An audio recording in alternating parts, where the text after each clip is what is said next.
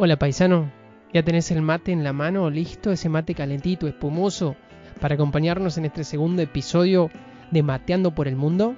Este podcast que nace de la necesidad de los argentinos que vivimos en diferentes partes del mundo de conectarnos, de compartir experiencias información que le puede ser útil a esos argentinos que aún están en el país y tienen muchas ganas de mudarse, de conocer, de experimentar otras culturas. En el primer episodio nos fuimos a Dinamarca, donde encontramos a Emiliano, que dejó todo en su pueblo de Malabrigo, Santa Fe, para irse a tierras nórdicas. Pero esta vez vamos a visitar a un porteño que dejó Buenos Aires para irse a China, donde se dio cuenta, por ejemplo, que en vez de mate se toma té, o que la propina no se da con un billete o una moneda, sino que se hace con una transferencia con un código en el celular. Así que te invito a que te relajes, te lleves un mate, lo compartas con nosotros, aunque sea a la distancia de donde sea que estés, y disfrutes de esta charla que tuvimos con Juan desde China.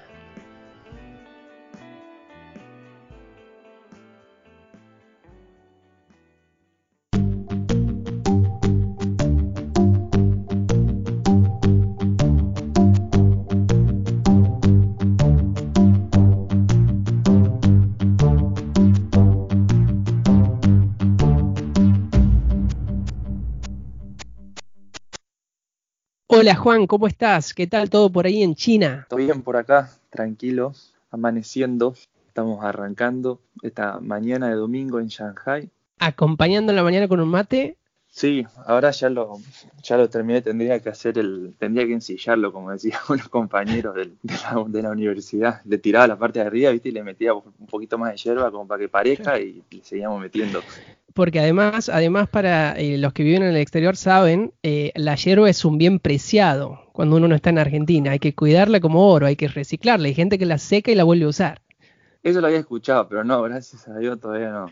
Este, no, acá estamos bien, bien aprovisionados. Eh, la hierba siempre es un, un elemento que traemos en la valija necesariamente. Siempre, siempre guardamos un hueco para, para meter unos kilos de hierba. Cada uno que vino, que, que no tuvimos muchas visitas, pues imagínate que a China no viene mucha gente a visitarnos, pero las que tuvimos siempre se ocuparon de, de traernos. Eh, sí, y, y cuando la gente te pregunta, ¿qué te llevo? Es una pregunta que está de más. No, no- no hace ni falta. Y cualquiera, ¿eh? no, no, no me voy a poner exquisito. Cualquier hierba está bien, da igual.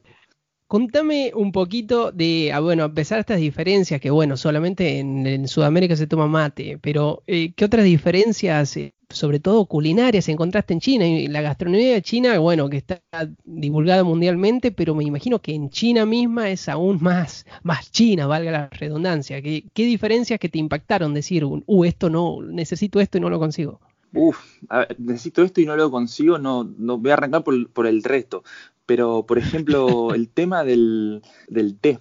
Me- Estoy sorprendido, ¿no? La cantidad de té que toman. Toman té para todo, todo, siempre, todo es té. Todo es alrededor Eso del té. Toman mucho té verde, sí, todo té, pero particularmente té verde, ¿no? Este, el té negro, que es el que tomamos nosotros, acá no, no le dan mucha pelota.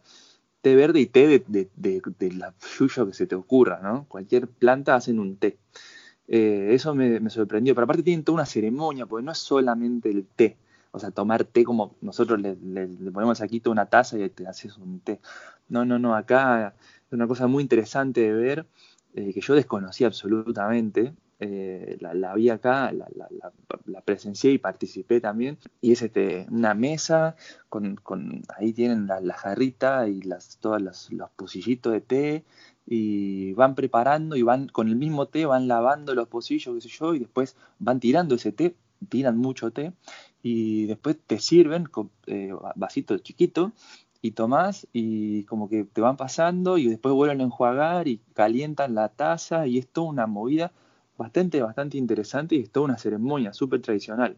Y con respecto a la comida, la comida china que conocemos en Argentina, por lo menos en Buenos Aires, eh, no tiene nada que ver con la comida china de, de acá. Allá están bastante argentinizadas. Te digo que los chinos comen más picante que los mexicanos. Mucho picante, mucho. Todo, todo es muy picante acá, acá en China. Esta es la pregunta que, que siempre queremos saber, es ¿cómo un argentino termina en China? La verdad es que ni yo sé cómo terminé en China. no, no fue una cosa que, tuviera planificada ni en mente, ni fuera un sueño. La verdad que nunca, jamás se me había cruzado por la cabeza este destino, ¿no? Básicamente vino por una oferta laboral, o sea, la, la empresa para la cual trabajo me, propuso venirme para acá, acá hay una filial del, laboratorio. Eh, ese mismo año me había casado, hacía tres meses, hacía un mes que había vuelto de luna de miel y me llamó mi, jefe en su momento, que era quien estaba acá a cargo de la filial, y me dijo, che, quiero que te vengas para, para Asia, para, para trabajar con nosotros.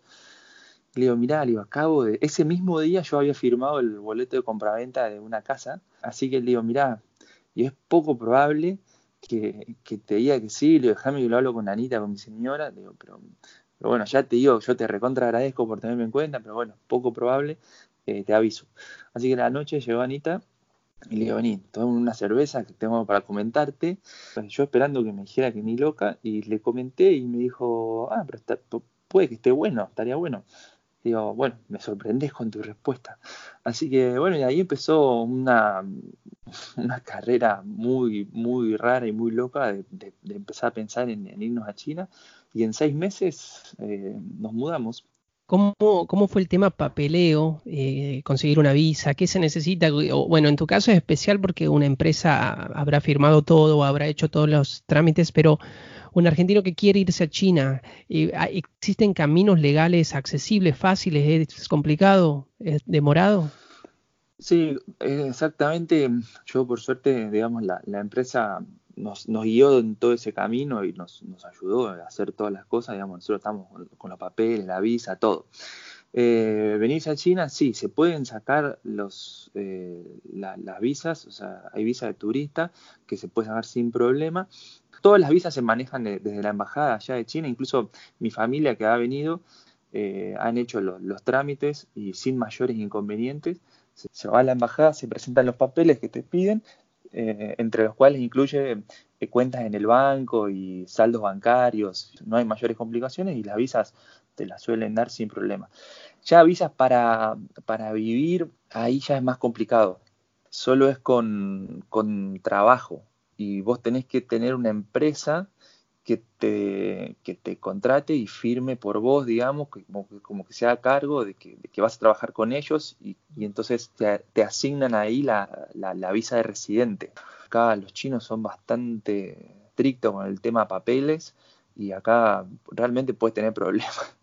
O sea, suena, suena medio fuerte, pero la verdad es que esto es así con los chinos. Son, son bastante, bastante estrictos, ¿viste? Y no hay mucho lugar a explicaciones. Eh, ahora que me mencionan los chinos, eh, te voy a hacer la pregunta que también eh, muchos nos preguntamos. ¿Cómo fue el encuentro cultural o el shock cultural? Me imagino que es un shock con culturas del Oriente que son tan diferentes. amigos chinos, amigos extranjeros, ¿cómo socializaste con los chinos? Si, nos querés contar un poquito no, no, quiero ser tan radical en, en, esto, pero es, es, difícil hacerse amigo de un chino, sobre todo un chino que nunca tuvo mucho contacto con, con el mundo occidental, ¿no? La mayoría de ellos no, no, tuvieron contacto con el mundo occidental. Pensá que China se abrió hace pocos años, eh, estudian algo inglés en el colegio, pero esto es las generaciones más, más nuevas. Su, su forma de ser es bien distinta a la nuestra, ¿no? Nosotros somos realmente bien latinos y ellos son súper fríos, o sea, no, no se saludan, no se, no se, no se tocan, no se dan besos, no, no se dan la mano, o sea, uno lo tiene que aprender, digamos, cómo manejarse y ponerle a los, a los hombres chinos que uno no conoce, que te, que te presentan, los saludas, le das la mano, y por ahí a las, a las, a las mujeres uno no, no, el golpe de cabeza, ¿no? El, nada más, eventualmente si la china te da la mano, le das la mano, pero si no, nada más. Y después yo siempre cuento una, anécdota de un compañero que, tenía una novia china. La china esta vivía afuera, ¿no? en otra ciudad, respecto a su ciudad de origen. Y bueno, y, fue de visita a la casa y él, mi, amigo, la acompañó un año fuera de la casa. ¿eh? Cuando llegó, entraron y la, la, la suegra de mi amigo estaba cocinando y los vio entrar y siguió cocinando, los, los, miró y le dijo, ah, hola, ¿qué tal? Buen día, qué bueno que llegaron y, listo. Y eso fue el saludo después de un año de no verse entre la madre y la hija. Son bastante más fríos que nosotros. Y, eso impacta para alguien con nuestra cultura, ¿no? Que valoramos tanto las relaciones de amistad y de familia. Ahora la pregunta es cómo llega un, flaco de Argentina a hacerse novio de una china. Eso es, eso es un enigma. Pero evidentemente pasa. Sí, pasa, pasa y te digo que hay bastante acá. ¿eh? Acá, desde, a ver, eh, esto funciona así. O sea, siendo extranjero acá, occidental, son muy preciados para, para las chinas. las chinas sueñan con, con, hacerse el novio con, con un occidental y enseguida tener familia a eso aspiran, ¿eh? ¿eh? pero, pero no lo digo yo, lo dicen todos, lo dicen los chinos incluso. Estando acá, eh, la gente evidentemente, bueno, va socializando y vas a encontrar mucha gente en la calle, sobre todo hombres, hombres occidentales con chinas, pero también hay al revés, ¿eh? hay, hay algo así también. Teniendo este dato, conozco mucho que deben estar haciendo las valijas para irse a China en este preciso instante en el próximo vuelo. sí. Sí, acá. No, aparte hay una cosa que es muy graciosa, independientemente del éxito que puedes tener con las mujeres o no, pero acá en Shanghái no se da tanto, eh, porque acá, bueno, Shanghái es una ciudad muy cosmopolita, o sea, viene gente de todos lados, es, una realidad, pero la, gente en la calle te, saca fotos y te filma y te pide sacarse fotos con vos. Eh, una celebridad. Bueno, es que tiene un poco eso, ¿no? Yo al principio hacía el chiste de que era un rockstar, ¿no? Eh, porque me, llamaba la atención. Hoy ya no, ya no le presto tanta atención y ya te digo, en Shanghái no pasa tanto, pero yo que, por trabajo viajo mucho al interior, eh, yo he ido a lugares donde nunca vieron un extranjero. Y, voy a, ciudades donde acá las consideran ciudades chicas y por ahí son 7, 8, 9 millones de habitantes, donde no hay extranjeros porque no, estás, no está dentro del circuito turístico y nada, y estoy en la calle y me doy cuenta, me doy cuenta, no, o sea, te, te firman porque a los chinos no les importa nada además, o sea, no, no es que tienen vergüenza ni nada, o sea, los tipos te vieron, te sacaron tres fotos, video y les da lo mismo, y le hablan y te señalan, o sea, cero, no les importa nada. Es muy gracioso, a mí me, sigue divirtiendo, digamos. Yo les, ahora ya al esposo, viste, les digo que se vengan a sacar fotos, porque qué sé yo, si, si los hace felices, hice feliz un chino. Imagino que en esas ciudades, como nunca tienen contacto con Occidente, eh, no existe otro idioma que no sea el chino. O sea, en, el inglés, bueno, mucho menos español. No, eh, no, no, pero para qué te ¿Vos no sabías chino? No, no, no, no, no, y sigo sin saber. Pero para que te des una idea, eh, inglés solamente en las grandes ciudades. Incluso en el, en, el, en el circuito turístico, o sea, vos vas a, como turista internacional nosotros fuimos a Beijing a pasear y en los hoteles no hablan inglés. Y son hoteles monstruosos y no hay nadie que hable inglés. Como para perderte en China, hermano. Eh, ¿Cómo pide uno una indicación? de ¿Dónde queda? Eh, ¿Hay que tener un mapa o escrito? No, acá fundamental todo por el teléfono. Tenés que tener, si van a venir a China, tienen que tener un teléfono que aguante todo, o sea, un mega teléfono, porque el teléfono es la vida acá. O sea, el teléfono es el mapa, el traductor, el, bueno, además el, banco, las cuentas, todo, todo pasa por el teléfono. Con Juan estuvimos eh, intercambiando mensajes, porque bueno, aparte somos amigos de antes, nos conocemos de antes, eh, para tratar de coordinar, para juntarnos por, por, esta llamada, y el WhatsApp no funciona muy bien en China, y, y, tuve que bajar una app que es para China. Hay mucha tecnología, pero tiene sus limitaciones, lo que me contabas. Sí, todo está muy tecnologizado, pero todo desarrollado para ellos. Acá todo el contacto con el, con el mundo occidental está bloqueado, así que todas las redes sociales que ustedes conocen, las que quieran, todas están bloqueadas, no funciona nada. Entonces los chinos han desarrollado sus propias cosas. Tienen el YouTube, por ejemplo, es el Youku, el WhatsApp sería el WeChat. Bueno, el WeChat también cumple la función de, de Facebook y quizás de Instagram. Son todas plataformas que además hacen todo, ¿no? Ese WeChat, por ejemplo, que es donde, donde hablamos nosotros, Agus, se pagan los servicios, acá entradas de tren, de cine, pedís un taxi, tenés la, tu, tu billetera virtual conectada al banco, o sea, todo pasa por ahí, son súper plataformas. La verdad que muy interesante el, nivel tecnológico que llega, que, aún en Argentina está tan atrasado, ¿no? Que por ejemplo mi viejo no usa la tarjeta de débito porque no sabe ni, cómo pasarla, o sea, él sigue todavía contando los australes. Y llegar al nivel de China que todo se hace con un teléfono es... un, yo te digo, lo, más impresionante de China eh, es que esto que nosotros llegamos hace dos años, se cumplen ahora, todo, todo súper tecnologizado, nos llama la atención, todo el teléfono, pagan todo por teléfono pero nos cuentan que hace cuatro años empezaron con lo del teléfono. Con lo cual, la implementación del uso de teléfono para absolutamente todo fue masiva y en corto plazo. Para que tengas una idea, la gente, o sea, hasta, hasta en el subte te venden un. No hay muchos vendedores de subte, pero algunos pasan que venden alguna cosita y te piden eso. O pasa un hombre tocando la, la guitarra, que tampoco hay mucho, y te piden, este, digamos, sus aportes, que hagas los aportes a través del WeChat con un código QR. Todo está, está tecnologizado. Pero lo que le llama la, la atención de China es la, la velocidad de implementación de las cosas y la velocidad de cambio. Dicen que China hay que venir cada cinco años y te encontrás con una China distinta. Y justamente, mira, eh, justamente ayer estaba conversando con un amigo eh, la diferencia. Eh, decíamos, Argentina es el país que puedes volver en 20 años y sigue todo igual. Y estás hablando de China que si te vas un tiempo vuelves y es un país totalmente distinto, ¿no? La diferencia, cómo te habrá cambiado la cabeza y cómo te habrá cambiado la perspectiva que tienes hacia nuestro propio país, estando en un país tan diferente. Totalmente. Justo este, Ana tiene un compañero que esta, esta semana estuvieron charlando eso y Ana me comentaba, Ana mi señora, que, que el, chico este es de Changsha, una otra provincia, y dice que, que en la capital, que viven también como 9 millones de habitantes, no se acuerda, o sea, de los recuerdos que él tiene de chicos, hoy no queda nada en pie. O sea, de todo lo que él se acordaba de chico de esa ciudad, no queda nada. Todo lo transformaron. Y realmente eso se ve, cuando vas al interior las ciudades son nuevas, o sea, están hechas, todos, son todos edificios modernos, avenidas, y está todo hecho nuevo, y son, o sea, en la planificación urbana de la ciudad han, han ido tirando todo y van construyendo cosas nuevas, o sea, realmente las cosas cambian.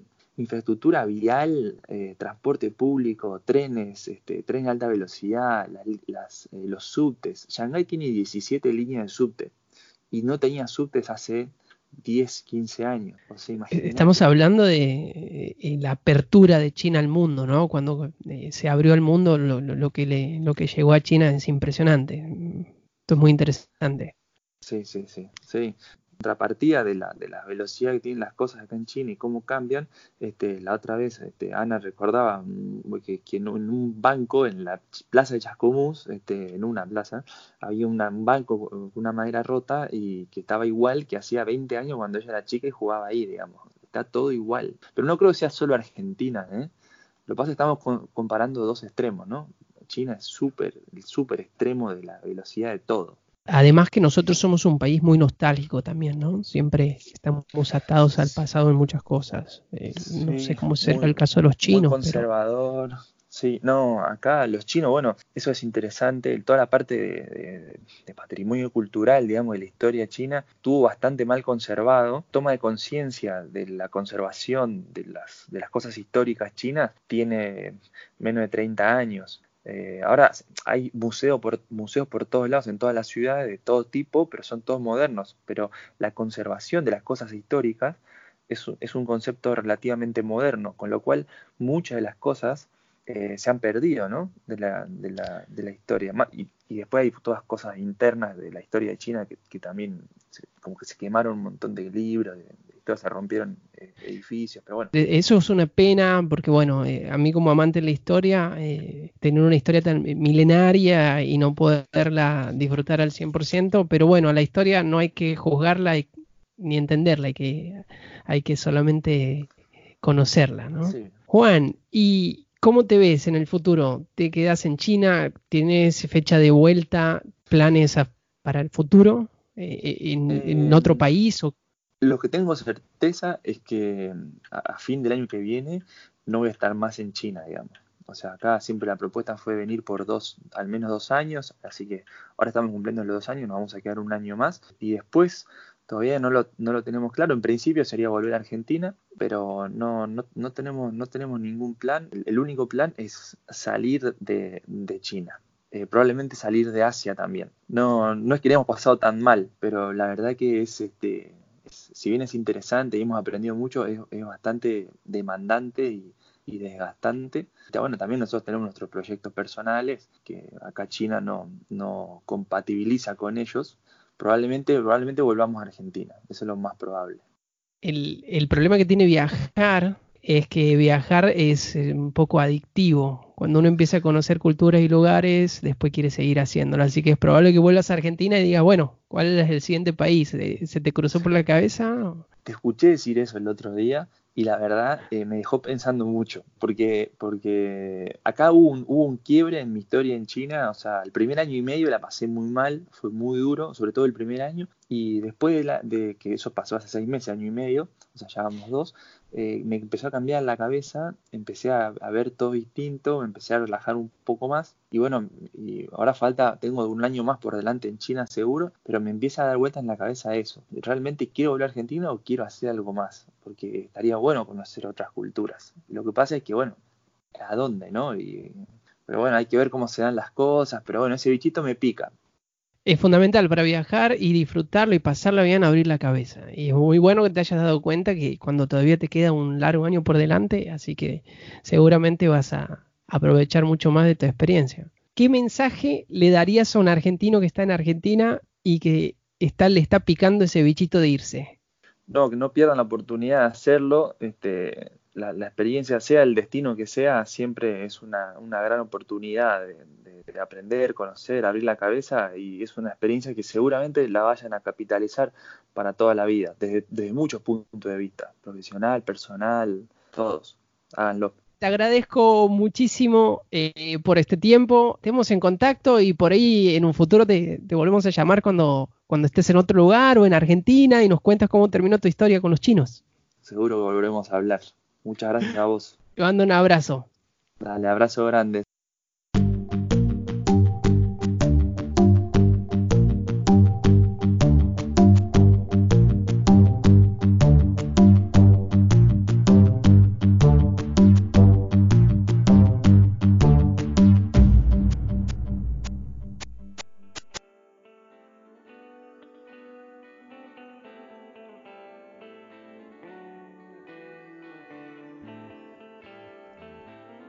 Muy interesante la charla con Juan desde China, donde todo pasa rápido y a veces por ahí te toca cambiar el mate por el té, donde abrir la cabeza es fundamental para disfrutar, aprovechar, pasarla bien y donde también nos deja una enseñanza de, bueno, tal vez el lugar donde estás no es el definitivo, pero hay que aprovechar el momento. Muchas gracias por acompañarnos en este segundo episodio de Mateando por el Mundo y nos vemos en el próximo, quién sabe dónde.